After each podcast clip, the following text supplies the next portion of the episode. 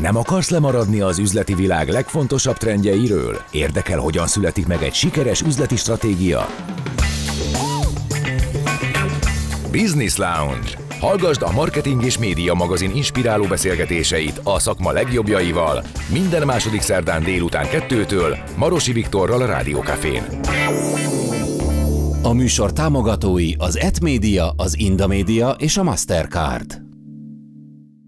Köszöntök mindenkit, ez a Business Lounge, méghozzá az idei utolsó Business Lounge. Aki itt van velem a stúdióban, Ritter Tamás, a Marketing és Média tulajdonosa. Szevasz, Tamás! Hello, szia! Szia, Viktor! Üdvözlöm a hallgatókat! A mai adás második részében Guzsaly Péterrel, a Skool partnerkapcsolati vezetőjével beszélgetünk az IT szakma női szereplőiről. Az első részben pedig a rádió értelméről, erejéről és jövőjéről lesz szó. Nagy Marcellel, a Miért Rádió iparági összefogás projektvezetőjével beszélgetünk, akit köszöntök a stúdióban. Hello, Marcell! Szia, sziasztok, és köszöntöm a hallgatókat. Mert bármiben belemászunk, meg a Nagy Rádiós Napról, meg a rádió erejéről és jövőjéről beszélgetünk, és egy nagyra törő óriás gondolatok fogjuk itt gyökeret verni a stúdióba. Szóval a Miért Rádiónak a céljait, azt, hogyha ezt tudod igen. Sose kérdezték még. Szóval, okay. hogy miért jöttetek létre, mi ez az iparági összefogás? Hát a Miért Rádió iparági összefogás az alapvetően hirdetési döntéshozókat célozza meg, azzal a céllal, hogy megvilágítsa számukra a rádióban, mint hatékony hirdetési lehetőségben rejlő ötleteket és gondolatokat. Tehát lényegében ez a célunk.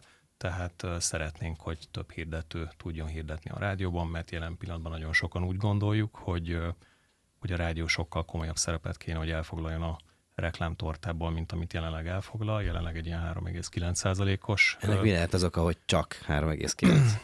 Hát ennek nagyon sok és összetett oka van. Én leginkább azt mondanám egyébként, hogy a digitalizáció, illetve a 2008-as válság volt az, ami egyébként elkezdett egy lassú erodációt folytatni így a rádióval a piacon, és egy picit így a buzzwordök meghaladták a rádiót, és mindenki azt gondolta, hogy a klasszikus az már nem lehet trendi, de most egy új időszak kezdődött pár éve, és most már látjuk, hogy a klasszikus újból lehet trendi. Miből látjátok, és még mielőtt elmondott, hogy miből látjátok, ez így van-e globálisan, vagy ez csak nálunk van így? Hát európai példákat néztünk meg, és azt látjuk, hogy az európai példák alapján kb. 4% és 12%-os szeletet szakít ki a reklámtortából általában a rádió. Magyarországon 2020-ról 21-re sikerült megnövelni 3,67-re, 21-ről 22-re, 3,9-re. Tehát mi azt látjuk, hogy a tendencia kezd fordulni, a bizalom erősödik a rádió iránt, és szerencsére általában kétszámjegyű növekedéssel zárjuk az évet. Az idei év sem lesz kivétel, legalábbis mi most így az iparági összefogás szereplőiből így gondoljuk, és én bizakodó vagyok a jövő év tekintetében is egyébként. Digitalizáció előtt már volt tévé, de nem volt még YouTube, meg nem volt Facebook. Aha.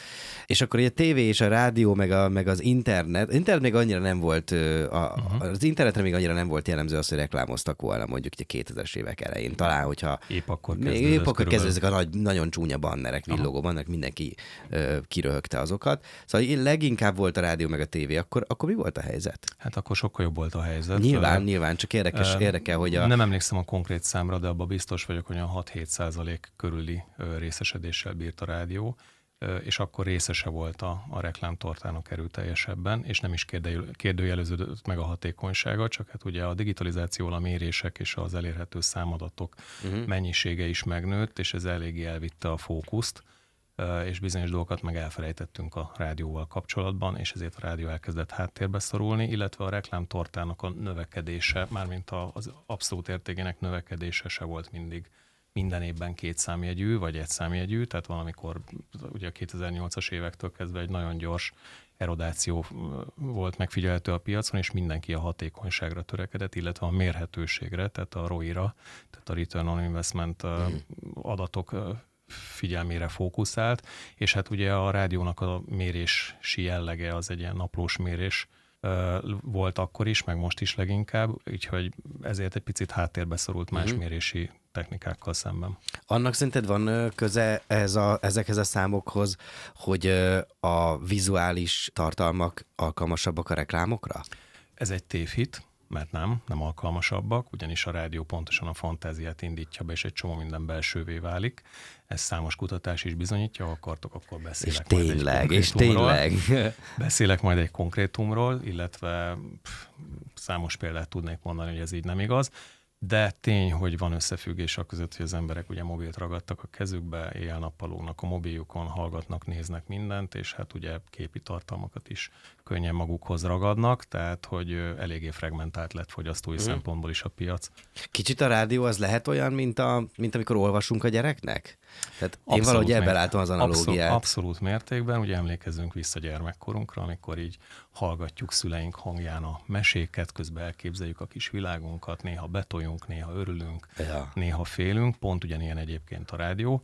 És hogy ha már annyit feszegetjük ezt, akkor hadd meséljek el egy kutatást, amit egyébként a Nagy Rádiós Napra csináltunk, ami szintén a hangról szólt, és egyébként a márkaépítő képességről a rádióra, ugyanis a rádióra rengeteg tévhit él a hallgatók fejébe, többek közt az, hogy hát a rádió csak egy promóciós eszköz, na ez nincs így. Csináltunk egy fókuszcsoportos kutatást, ahol 3 reklámspotot készítettünk, tök ugyanaz a szövegük, egy betűeltérés nincs bennük, ellenbátor különbözőek benne a hang, különbözők a hangok, a zenék, a dinamikája ezeknek a spotoknak, és fölépítettünk egy fantázia Sokobaristo nevezetű márkát, amit lejátszottunk a fókuszcsoportba, és a fókuszcsoport hallgatóinak le kellett írnia a tök ugyanolyan szövegű, ellenbátor más hangzású spotoknak így a jellemzőit egy papírra, és utána ezt mesterséges intelligenciával megrajzoltattuk, tehát megrajzoltuk a csomagolást, megrajzoltuk a terméket, és 3 teljesen más típusú termék jött létre. És többek között egyébként ez egy német kutatásnak a koppintása volt. Sokobaristo, ugye? Sokobaristo, azt bevallom, azt mi találtuk ki. Oké, majd meséld el a 3 csomagolást. 3 különböző spot készült, volt egy kicsit egy ilyen westernes, férfiasabb változat, volt egy kicsit ilyen csábítóbb, és volt egy kicsit ilyen közösségibb, ilyen háttérgyermekhangokkal operált változat. Értelemszerűen ez egy kicsit ilyen barátságosabb lett, a másik az egy kicsit ilyen szexisebb csomagolás lett, a harmadik pedig egy ilyen nagyon maszkulin westernes képet alkotott az AI a leírások alapján. Sokobaristo, az volt ilyen, ugye? Így van. És a termékek mik lettek? Maga a termék egyébként a szövegleírás alapján egy kávé és csoki keverék volt. Az egyiknél frissítő volt, a másiknál élményt adott, a harmadiknál meg így, ha éhes voltál, akkor gyorsan bekaphattad. Szóval, hogy így körülbelül ezt írták le a fogyasztók, vagy pontosabban a fókuszcsoportban résztvevők. Nekem az a kérdésem, mondtad a tévhiteket, tévhit vagy nem, hogy hol és hogyan hallgatunk rádiót. Csak autóban, vagy máshol is. Vagy az van, mint a győzikével, tehát, hogy nem nézem, de tudom, mi van a győzikével. Tehát, hogy kb. Ugyanez az analógia lehet, nem? Hogy csak autóban, de ott se igazán, már ott is Spotify-t hallgatok. Ez a mondás. A tévhitnek az a része, hogy az emberek hallgatnak az autójukban a rádiót, ez igaz, de az a része, hogy csak ott hallgatnak, ez természetesen nem igaz. Mondanék egy adatot egyébként, hogy reggel 10 és 4 óra között, amikor ugye általában mindenki dolgozik, és nem mindenki ül az autójába, akkor a rádiók egészen 5,9 millió embert érnek el. Tehát ez már egy picit cáfolja ezt az egészet. Mondasz néhány olyan tevékenységet, ami mellett lehet hallgatni rádiót? Persze, az egyik ilyen ugye a munka, a másik ugye ilyen. De milyen munka? Hát ahol koncentrálnod kell, nem hallgathatsz rádiót. Hát vannak olyan monotonabb szellemi munkák, amik mellett lehet egyébként. Egyébként ott van a fizikai munka is, amivel lehet, illetve rengetegen ugye jönnek-mennek a városba 2 tárgyalás között, tehát döntéshozói szituációk között is lehet rádiót hallgatni, vagy akár bevásárlásra jövésmenet, illetve annyit hadd mondjak, hogy a rádió már rég nem csak FM/AM hallgatókból áll, bár tény, hogy ott 89% hallgatja úgy, de létezik az úgynevezett online hallgatás, tehát a streamelt, az kb. 46%-át teszik így a hallgatási pillanatoknak mondjuk, és egyébként appon keresztül is már több mint 24% hallgatja a rádiót, tehát konkrétan bárhol, bármikor ott lehet a rádió. És ott is van egyébként a számok alapján, mert hihetetlen eléréseket produkál. Ezek a tendenciák mennyiben változtak akár az elmúlt 10 évben, vagy akár az elmúlt 5 évben, és mondjuk az elmúlt 1-2 évben, amikor aztán tényleg nagyon sok minden változott a világban? Hát mi azt látjuk, hogy ez a tendencia egy ilyen folytatólagos tendencia, tehát az, hogy az emberek multiplatformosan kezdik használni a rádiót, hát ez nem egy új dolog, ez már jó pár éve történik, de az biztos, hogy az elmúlt 2-3 évben is egyébként ez gyorsult, illetve itt halkan hadd jegyezzem meg, hogy a Miért Rádió összefogás kereteiben lesz egy tévészpotunk, ami egyébként pont a multiplatformos jellegre épít, és a fiatalokat próbálja ösztönözni, hogy ne felejtsék el, hogy le is tölthetik a telefonjukra a különböző rádióapokat, és hallgathatják ott. De ez nem jobb akkor, hogyha online platformon hirdetitek? Online platformon is fogjuk természetesen hirdetni, de tehát ugyanúgy, ahogy a rádión is jelen vannak a fiatalok, ugyanúgy jelen vannak a tévén is egyébként, csak értelemszerűen más tervezési metodikával tudod elérni őket, de tény, hogy egyébként az online verzióban a legkönnyebb őket elérni. Most az egy dolog, hogy nekünk mit jelent a rádió, meg a mi képzelőerőnk az mikor mozdul meg és mitől. Azt lehet tudni, hogy a fiatalokat hogyan lehet bevonni a rádióba? Muszáj hozzá az online jelenlét? Hát tehát terel az online jelenlét? A Skool Groupnak egy fiatalokról szóló kutatása, és ott azért tényleg kijött, hogy bár hallgatják a fiatalok a rádiók és egész szép eléréseket produkálnak, azért ők így az online térben és a mobiljukon élik az életüket. Ezért a fiatalok stimulálhatók még a rádióhallgatásra azáltal, hogyha megmutatjuk nekik, hogy nem szükséges egy rádiókészülék a rádióhallgatáshoz. Tehát itt van egy ilyen edukációs feladatunk, amit egyébként el is fogunk végezni. Na, az előbb említetted a Nagy Rádiós Napot, ami novemberben volt, most rendeztétek meg másodjára. Mi volt a konklúzió, ha volt egyáltalán? Volt konklúzió, illetve a megrendezésének az oka több ok volt. Tehát ugye egy, hogy a céljainkat képviselni tudjuk, majd a hirdetési döntéshozóknak puskaport és töltényt tudjunk kívánni a médiamixes döntéseikhez, hogy a rádió mellett süssék el a pisztolyukat. Voltak nagy meglepetések? Tehát ugye meglepődések, így kérdem inkább. Szerintem voltak, az előbb említett például...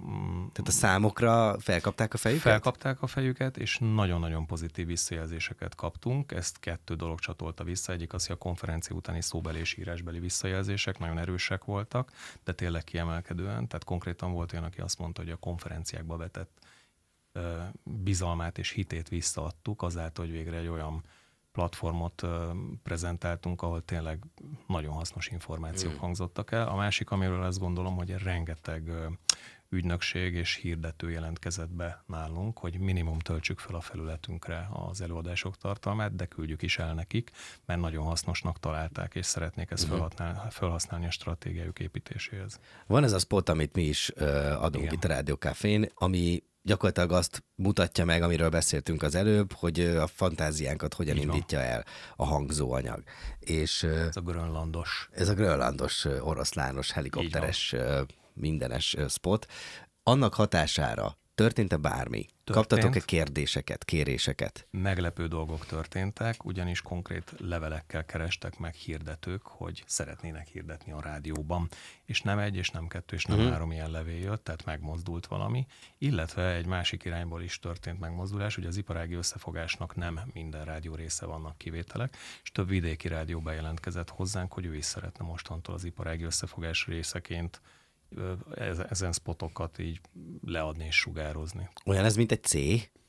Hát mondhatjuk, igen. És aztán egyszer csak egy ügynökségé változtok. Nem, az biztos nem. Találkozunk egy év múlva, tudod. Ügynökségben dolgozni. Jó. És akkor beszéljünk egy picit a rádió jövőjéről. Értem most a számokat, értem a tortaszeletet. Hogyan néztek elébe a 2024-nek? Ugye mi van az elmúlt egy évben, mit kaptunk? 2023-tól a technológiától megkaptuk a ChatGPT-t. Igaz? Így van. Igaz. Borít-e ez bármit bármerre? Változik-e bármi a rádió megítélésével kapcsolatban? Nem tudom mi, most csak itt lehet messziről jön a kérdés, de hogy ebben ti gondolkodtok-e, láttok-e rést a pajzson? Aha. Rengeteg olyan esettanulmány elérhető már nemzetközileg, ahol egyébként az AI, tehát a mesterséges intelligencia jelen van a rádiókészítés, műsorkészítés és spotkészítés területén. Hogyan? Hát konkrétan nagyon gyorsan, egy 5 perc alatt lehet velük reklámspotot készíteni, de ezt mondjuk itt senkinek nem ajánlom, tehát az ember nem helyettesíthető továbbra sem, de bizonyos... De mit készíteni? Tehát, hogy az AI hangjával? Tehát egy generált hanggal? AI generált hang, AI generált szöveg, nem feltétlenül úgy hangsúlyoz, mint egy ember, de egy altatlan fül akár meg is eheti az ezt a reklámot. Ha még nem történt ilyen, akkor lehet egy javaslatom? Igen, csináljunk egy spotot.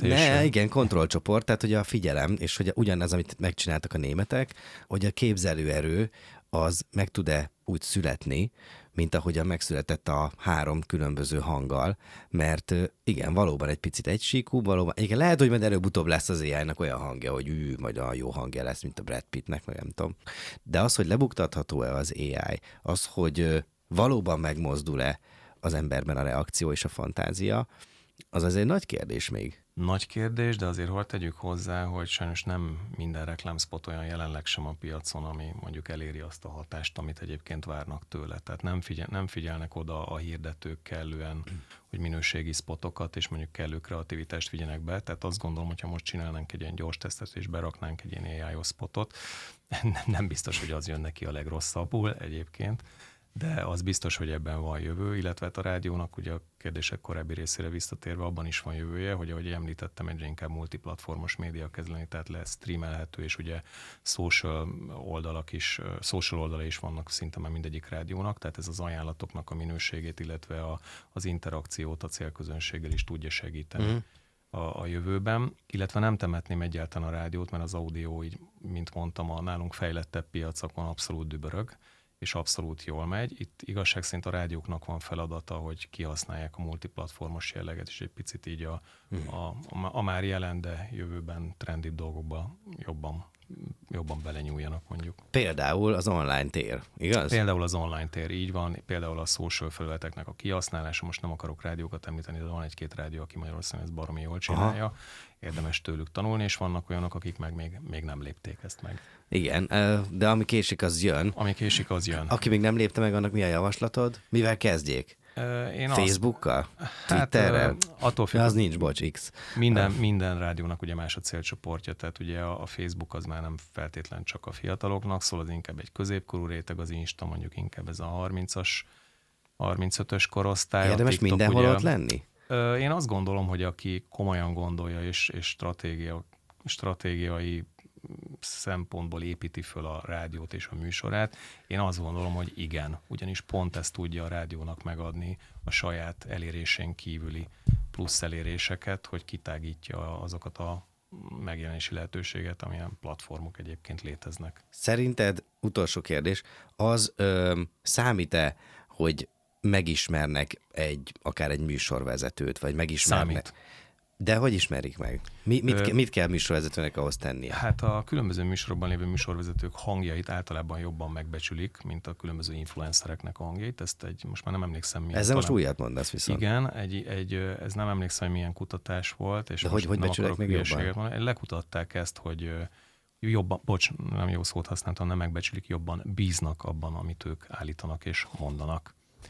De ennek mi lehet az oka? Lehet még a klasszikus jellege miatt, a rádió klasszikus jellege miatt? Talán a klasszikus jellege miatt, illetve talán azért, mert az influencer piac egy eléggé kontrollálatlan piac, bárki bárhol lehet influencer, aki ugye jól csinálja, és hát nem tudom, hogy ki mennyire ellenőrzi a tartalmait, de lehet, hogy többször csalódtak már, mint mondjuk rádió műsorvezetők által mondott információkban. Aha, magyarul hallgatja a rádiót, és az a forrás neki, az egy megbízható, vagy hitelesebb forrás. Így van.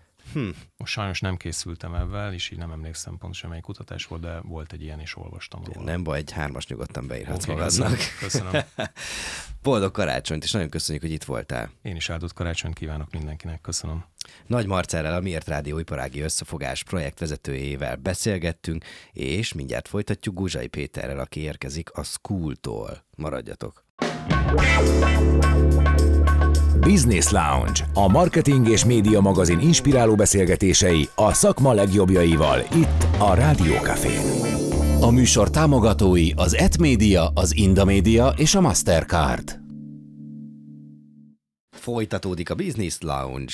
A vendégünk már itt velünk a stúdióban, Guzsaly Péter, a Skool partnerkapcsolati vezetője. Szevasz, Péter! Sziasztok! Amiről beszélgetni fogunk, nagyon egyszerűen a lányok az IT-szektorban, mert hogy a Skool az ezzel foglalkozik. Menjünk bele abba egy picit, hogy miért fontos az, hogy lányok, nők legyenek az IT-szektorban. 10 éve indultunk, és akkor valóban egy célunk volt, hogy minél több nőnek megmutassuk, nagyon kiskortól, hogy képes digitális eszközökkel valamit alkotni, ami menő. Ha belegondoltok, hogy mi hogy képzeltek el egy informatikust, akkor nagyon kevés hallgatónak jelenik meg egy bármilyen típusú csaja a lelki szemei előtt, hanem a kockásinges, pincében ülős, kicsit elhízott zokniszandálos, igen. Zokniszandál. Nagyon kevés zokniszandát látok már az iparágban, de hogy alapvetően az a képünk, hogy ez egy fiús szakma. És mi a Skoolban azt döntöttük el 2014-ben, hogy ezen szeretnénk változtatni, mégpedig úgy, két út előtt álltunk, elkezdünk felnőtteket átképezni, ezt ugye azóta már csinálják jó páran, vagy azt mondjuk, hogy kiskorban valami egyszerű játékos módszerrel megmutatjuk, hogy képes vagy rá, B, ahogy a klasszikus videóban is mondja, B mellett döntöttünk, nem bántuk meg. Úgyhogy ma is az az egyik legfontosabb küldetésünk, hogy szombatonként menő technológiai cégek irodáiban programozást tanítunk és mutatunk meg lányoknak 8-10 éves kortól. Miért fontos ez a cégeknek? Legalább két okot tudok nekik mindig mondani, amikor a sales beszélgetéshez kanyarodunk. Az egyik az az, hogy tudnak egy olyan munkát csinálni velünk, ami egy pro bono önkéntes munka a cégen belül, és ezek az emberek, akik ebben részt vesznek, a mentorok a cégtől, ők nem kerítést festenek és füvet ültetnek, ami szintén fontos, de hát nem ez a szakterületük, hanem a mindsetjüket, az agyukat használják valami olyanra, ami a világot jobbá teszi. Nagy szavak, de tényleg ez történik velünk, mert hogy a programozó zömmel srácok a cégtől beülnek hozzánk szombaton 15 cserfes, vagány, szóvicceket faragó 10 éves csaj közé, és ott nekik helyt kell állniuk. Utóbbi, ők vannak a nehezebb helyzetben. A lányok eléggé felszabadultak az első icebreaking játék után, már nem nagyon kell őket noszogatni. Ez az egyik ok, hogy tudsz cégként egy olyan jó ügyet vinni, ami a te iparágadban valahogyan lecsapódik eredményként. A másik, ami sokkal kézzelfoghatóbb, bármilyen partnerünkkel beszélgetek, és megkérdezem, hogy szeretnél-e bővülni az évben, akkor azt mondja, hogy persze. 10-től 200-ig keresek embert, akit fel akarok venni. Maga a torta, amiből válogat a munkaerőpiac, az nem igazán tud dinamikusan nőni, és ma Magyarországon az átlagos IT cégeknél a statisztika alapján 87-13 a nemek aránya százalékosan. 1000 emberből 870 fickónk van, és 130 fejlesztő nőnk. Ha szeretnél több embert felvenni, akkor el kell kezdened nőket rávenni idézőjelben arra, hogy figyelj, te ebben ügyes vagy, kezdj el ezzel dolgozni. Egyébként ennek mi az oka, hogy ennyire kevés lány van az IT szakmában? A sztereotípiák a legegyszerűbb válasz. Ami izgi, azt mondják az okosak, hogy valamikor a gamer iparág beindulásánál ott a 60-as, 70-es, 80-as években töltesz el, a marketingesek, mindig ők azok az életünket jó vagy rossz irányba befolyásolják, dönteniük kellett, hogy hova rakják a PC játékokat, a fiúkhoz vagy a lányokhoz. A játékboltokon belül, és ők a fiúkhoz rakták, innentől kezdve minden kommunikáció, amit megnéztek, még ma is azért az iparágban, a gamer szektorban, autós, lövős, headshotolós, focizós, nem tudom milyen ezős játékokat gyártunk rengeteget, sokkal kevesebb olyan van, ami mondjuk nőként nekem izgalmas lehet. Ott dőlt el ez kb., de azért ha visszamegyünk mondjuk a gyökerekhez, annak idején rákerestek mondjuk olyan NASA-nál, hogy nézett ki egy fejlesztői csapat, akkor óriási papíroszlopok előtt állnak csajok. Mert akkor ez egy sematikus, nagyon-nagyon monoton meló volt, és nőket alkalmaztak, mert ők ebben ügyesek voltak.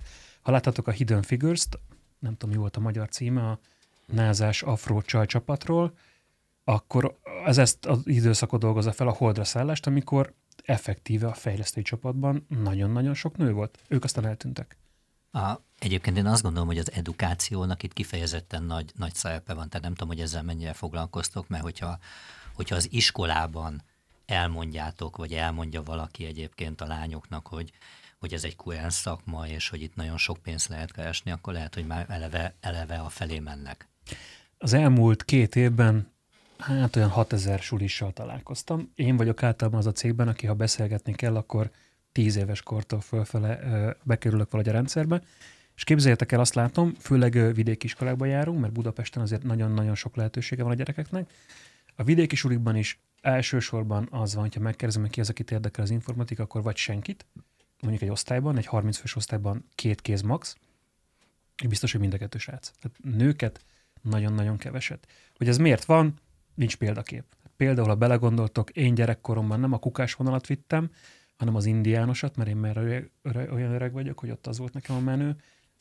Volt példaképpen, a Nagy Indián könyvből kerestem, de alapvetően sokkal könnyebb kötődnünk valakihez, egy szakmához, akkor, hogyha valakire felnézünk.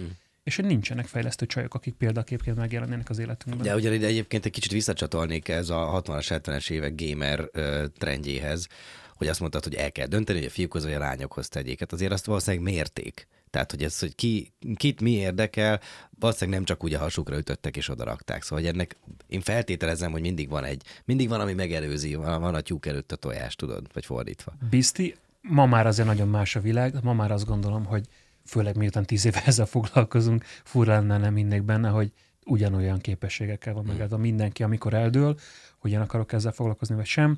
Az viszont nagyon megnehezíti a mi dolgunkat is, vagy a miénket megkönnyíti abból a szempontból, hogy a feladat adott egyfolytában. Nem sokat javult a helyzet, mióta nekiálltunk 14-ben, de azért a srácok tök magabiztosak, nagyon-nagyon kompetitívek.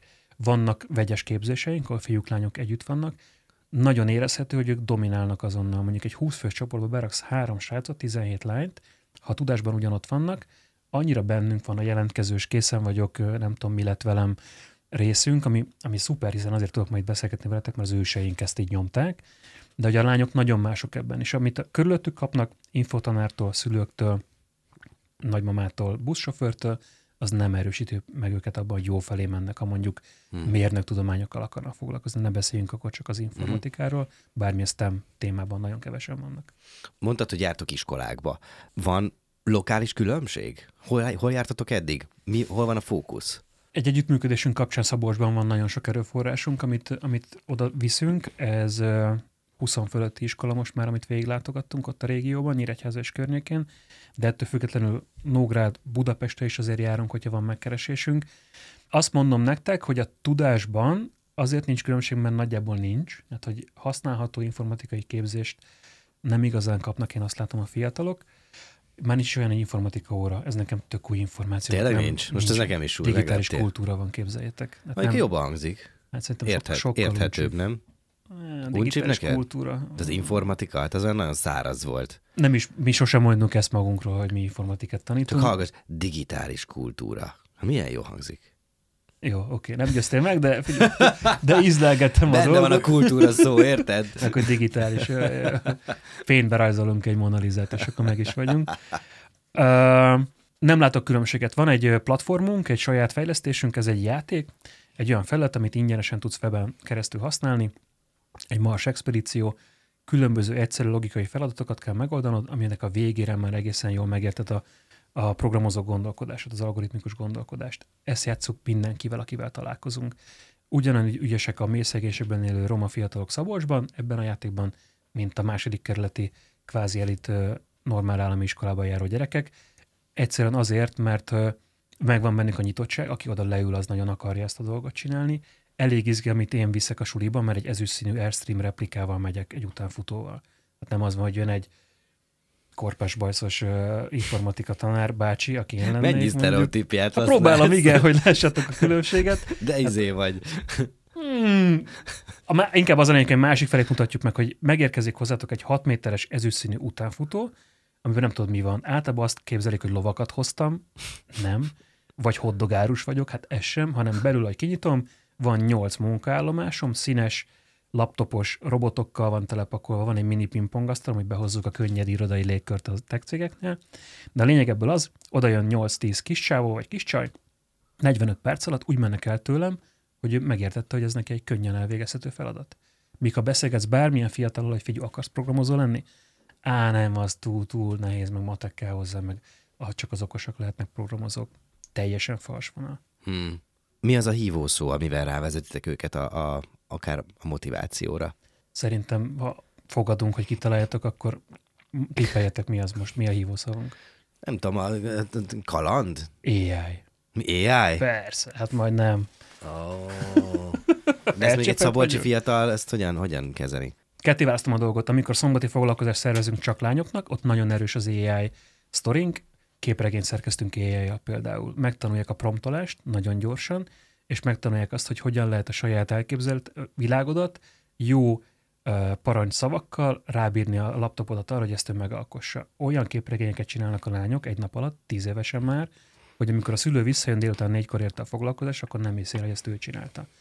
Itt az AI jól megy. Tehát mondjuk az átlag szombatunkra, ahol érdeklődő nyitott szülők hozzák el a gyerekeiket, ott azt mondom, hogy ezzel jól megyünk. Szabolcsban az van, hogy ott ők nem akarják, hogy menjek, én akarok menni, meg a suli akarja, hogy menjek. Tehát egy szinten feljebb érkezünk meg a sztoriba. Ott az én melóm az, hogy legyek annyira izgi, hogy amikor elbúcsúzunk, akkor azt mondja, hogy tök jó, hogy jöttünk, mikor jövünk legközelebb. Itt megint nagyon másképp dolgozunk. Képzeljétek el magatokat egy informatikórán, ahol megjön egy fickó, mit tudom én, baseball sapkában, rövidgatjában, és azt mondja, hogy figyú, tegeződjünk, mert nem vagyok még olyan öreg. Hát az egész millió, amit teremtünk, mondjuk egy ilyen Rolling Office-nak hívják ezt a programunkat, ebben a programban, az annyival barátságosabb, mint egy átlag órát, bármilyen is legyen az, hogy marha könnyen kiszakítom őket ebből a sémájukból, hogy én ez nem értek, hülye vagyok, nem vagyok elég jó matekból. A ti feladatotok az, hogy érdeklődést keltsetek fel, vagy pedig utána tanítjátok is az informatikát? Érdeklődés, felkeltés és inspirálás, hogyha két szóra kéne leszűkítenem. Az a célunk, mivel picike szervezet vagyunk, 6 ember csinálja ezt a sztorit. Ezért például eddig még nem mentünk be a közoktatásba sem.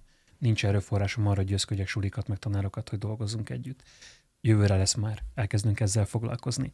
De ezen kívül nekem az a nagyon fontos, hogy eljössz hozzám, 11 éves vagy, sosem programoztál még, lány vagy hátrányos helyzetű roma fiatal vagy, aki azt kapta eddig a világtól, hogy valahol a gyártósoron kék galérba tök jól leszel, és úgy mész el tőlem, hogy egy nap alatt önállóan egy mentor támogatásával megismerted azt az élményt, hogy milyen az, amikor én a laptopommal, meg egy telefonnal kreatívan alkotok valamit. Ez általában vagy egy weboldal, vagy egy saját applikáció, vagy egy saját játék. Most képzeljétek el magatokat, eljöttetek hozzánk szombaton, vagy ott vagyok nálatok pénteken mondjuk a suliban, és rá egy hétre hétfőn azt mondod a többieknek, hogy nézd, itt a telcsim, én csináltam ezt a játékot. Sarkítok megint, sztereotípia lesz, de mondjuk a tesi tanárt kergeti az igazgatónőnk egy nagyon egyszerű játékkal, mert ilyet csinálni szeretnünk, mert Facebookra lekapjuk a profilfotójukat, aztán betesszük a helyére. Hát annyira menő az, amit tudnak tőlünk kapni, hogy utána már ezzel ők felkerülnek az sulin belül, meg az osztályon belül egy olyan polcra, amiben nem a gagyi vagy. Tehát nem az vagy, te vagy a geek lány, aki csúfolunk, meg olyan fura vagy, hanem hogy úristen, ezt hogy csináltad? Úristen, hogyan tudják ezt a tudást majd hasznosítani? Amit itt megszereznek. De jó ravaszakat kérdeztek. Ez ravasz? Hát figyelj, abban a szempontból, hogy nem, inkább úgy mondom, hogy kicsit ilyen, mikor így a sebbei belenyomogatják az ujját az embernek, mert mondj még ilyeneket. Mert hogy nehéz. Abban a szempontból nehéz dolgunk van, hogy nincs arra kapacitásunk, mondjuk, hogy egyenként kövessünk embereket. Hogy figyelj, akarsz még ilyet, jössz hozzánk? Mi mindig onnan indulunk ki, hogyha te nyitott vagy arra, hogy dolgozz velünk, a te itt azért általában a szülő bizonyos életkorig, mondjuk 14-15 éves korig, akkor találsz nálunk lehetőséget. Minden szombaton igyekszünk workshopokat szervezni, rengeteg YouTube videónk van fönn 0-24-ben ingyenesen, ahol Pythonban vagy JavaScriptben tanítunk programozást, ránk jellemző módon, tehát könnyen fogyasztható 6 perces videókkal, adtunk ki mesekönyvet 4 éveseknek, ahol informatikai alapfogalmakat magyarázunk el hullacuki módon. Mindig azon pörgünk, hogy valami olyanunk legyen, ami nélkülünk is ott tud lenni nálad az asztalon akár. Ma meg már ott tartunk, hogy ma már 20 éveseknek szervezünk, szintén csak nőknek, ez Stem-Sisters nevű projektben, olyan találkozókat, ahol meg közösséget építünk, hogy a sisterhood érzés, hogy nők egymást támogatva egy cél érdekében itt vannak egy közösségben, az meglegyen, mert hogy nekem a vége majd a sztorinak az, amikor valaki ír nekünk egy üzit, hogy sziasztok, nagyon köszi 10 évvel ezelőtt a workshopot, már most kezdtem egy XY cégnél fejlesztőként. És tudtam néha becsekkolni hozzátok, hogy akkor itt jól vagyok, jó helyen vagyok. Hát nyilván, ha lenne egy utókövetés, irányított utókövetés, az egy pontosabb infót adna, egy képet adna, de milyen perspektívákat, nem ígéreteket, milyen perspektívákat adtok nekik? Nagyjából ez, azt tudom mondani, hogy mondjuk a szülőnek, ha beszélgettünk egy 10 éves lány szülőjével, vagy figyú, nálunk garantálom, hogy évente legalább egyszer-kétszer, mondjuk szombatonként tudsz velünk találkozni, 18 éves korig, mert hogy igyekszünk itt mindig alkalmat teremteni rá. Ha írsz nekünk, ez nem hivatalos, de a hallgatókra érvényes, ha írsz nekünk mondjuk külön egy e-mailt, hogy figyú, készül valami versenyre a gyerek, imádta, hogy nálatok volt, szerezzetek már légy szép mentort, nemzetközi versenyeken indulnak 16 éves lányok, akiket mi támogatunk abban, hogy ügyesek legyenek mondjuk applikációfejlesztésben, nagyon szívesen állunk ebbe bele, és igaziból nálunk erőforrásban pedig ott vagyunk, hogy ma azon dolgozunk, hogy ez a csapat, ez az 5-6 fős csapat, aki ebben dolgozik, az sok száz önkéntessel kiegészülve tudjon a lehető legtöbb aktivitást vinni. Mindenünk van 10 éves kortól egyetem végéig, de ezek nem vagyunk egy suli, mondjuk nem tudok egyszerre 4-500 gyerekkel találkozni. Azért megyünk inkább abba az irányba is, hogy legyenek konzervanyagaink, mint a videók, mert ott nem kellek. Azt tudom mondani, mondjuk egy suliban, ha tetszett, amit láttatok, akkor nézd, skool.org.hu, az a weboldalunk, Skool Hungary a YouTube csatornánk, kezd el nézegetni, mert egy csomó tartalmat találsz. A másik oldalon pedig, ami nekem fontos, elkezdtünk tanárképzésben gondolkodni, amit jövőre szeretnénk elindítani. Itt pedig azt mondjuk, hogy keressük valószínűleg az először csak 10 tanárt az országban, akik nyitottak, infót tanítanak és akarnak egy erős kötést az iparággal. Mert a legnagyobb ciki szerintünk az, hogy úgy tanítasz egy szakmát, hogy nem ismered a szakmát. Tehát informatikára tanítod a gyerekeket, úgyhogy az iparágról, a technológiai szektorról semmit nem tudsz. Se fizut, se melókat, se pozíciókat, se hogy lehet bekerülni.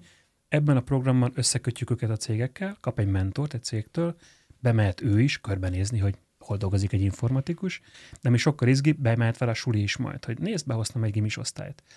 Azt látjuk, bárki találkozik fejlesztőkkel, tetszik neki. Lehet, hogy nem fogod dolgozni, de legalább látod egy igazi céget. Meg hát ha belegondoltok, mondjuk egy 1000 fős cégben kell pénzügyes, HR-es, marketinges, tehát nagyon sokféle ember kell a digitális szektorba is, nem csak a core fejlesztők. 10 éve működtök, láttok valami változást? A statisztikák szerint romlik a helyzet. Komolyan mondod? Igen, a nemzetközi helyzet fokozott. Mi romlik? A statisztikák szerint a STEM-tudományokban csökken a nők száma egyetemeken. Amióta dolgoznak azóta. Nem, ezt ne kerekítsük ki rá. Megint elnyúltál egy sebbe, Tamás. De 17-ben volt egy pík, akkor voltunk a tetején, és valamiért kezdtek lefele menni ezek a számok újra. Mi nem ebben mérjük a sikerünket, nem csak azért, mert minden statisztika addig, amíg az én oldalamat jól felülvilágítja meg. Nálam az a fontos, legfontosabb mérőszámunk, az aktivitásaink utáni kérdőiben, amikor a lányok megkapják, hogy érezték magukat, ott legyen egy attitűdváltás, és ott azt tudom mondani nektek, évek óta mérjük, 7 plusz éve legalább mérjük magunkat, 90 és 95% között már egy szombat után azt mondják a részvevő csajok, hogy nagyon tetszett, akarok még ilyet, és ha nagy leszek, lehet, hogy ezzel akarok foglalkozni. Ez a lehet egy nagyon erős szó. Mert hogy nekem ez a célom, hogy a lehet kerüljön be, mint opció a fejébe, hogy oké, lehet, hogy egyszer UX-es leszek, backendes, frontendes, big data-es, ki tudja még addig milyen szakmák lesznek, mire ők végeznek. Szóval erre ezekre a romló statisztikákra most például a tanárképzéssel feleltek. Igen, de hát azért ez 6 fős szervezetként nem tudom a magyar oktatás dolgait megoldani. Mi mindig azt szeretjük hangsúlyozni, hogy a nyitott tanárokat, szülőket, gyerekeket várjuk, és onnan megyünk lefele. Mert hogy arra van kapacitásunk, hogyha te akarsz, akkor gyere, rázd az ajtót, csöngesd be, akár ezt digitálisan is. Én nekünk üzenetet Instán vagy Facebookon, arra fele tudunk menni, és aztán innen szeretnénk skálázódni, mert azért 20 tanár egy évben sok ezer gyereket fog tanítani majd a mi módszerünkkel lehetőleg.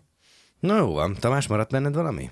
Szerintem megtudtunk mindent, izgalmas. Na, az év utolsó Business Lounge adásában Guzsaly Péternek, a Skool partner kapcsolati vezetőjének köszönjük szépen, hogy itt járt nálunk. Köszi, Péter. Én köszi. Nektek pedig köszönjük a figyelmet. Business Lounge lesz jövőre is. Jó? 2 hét múlva. Január első hetén, nem tudom, hanyadika lesz. Tamás? Jövünk vissza. Sziasztok. Jó van. Boldog új évet, boldog karácsonyt, fordítva. Boldog karácsonyt, boldog új évet. Szevasztok. Business Lounge. A Marketing és Média magazin inspiráló beszélgetései a szakma legjobbjaival. Lemaradtál? Visszahallgathatod a Rádió Café Spotify csatornáján. A műsor támogatói az Et Média, az Indamédia és a Mastercard.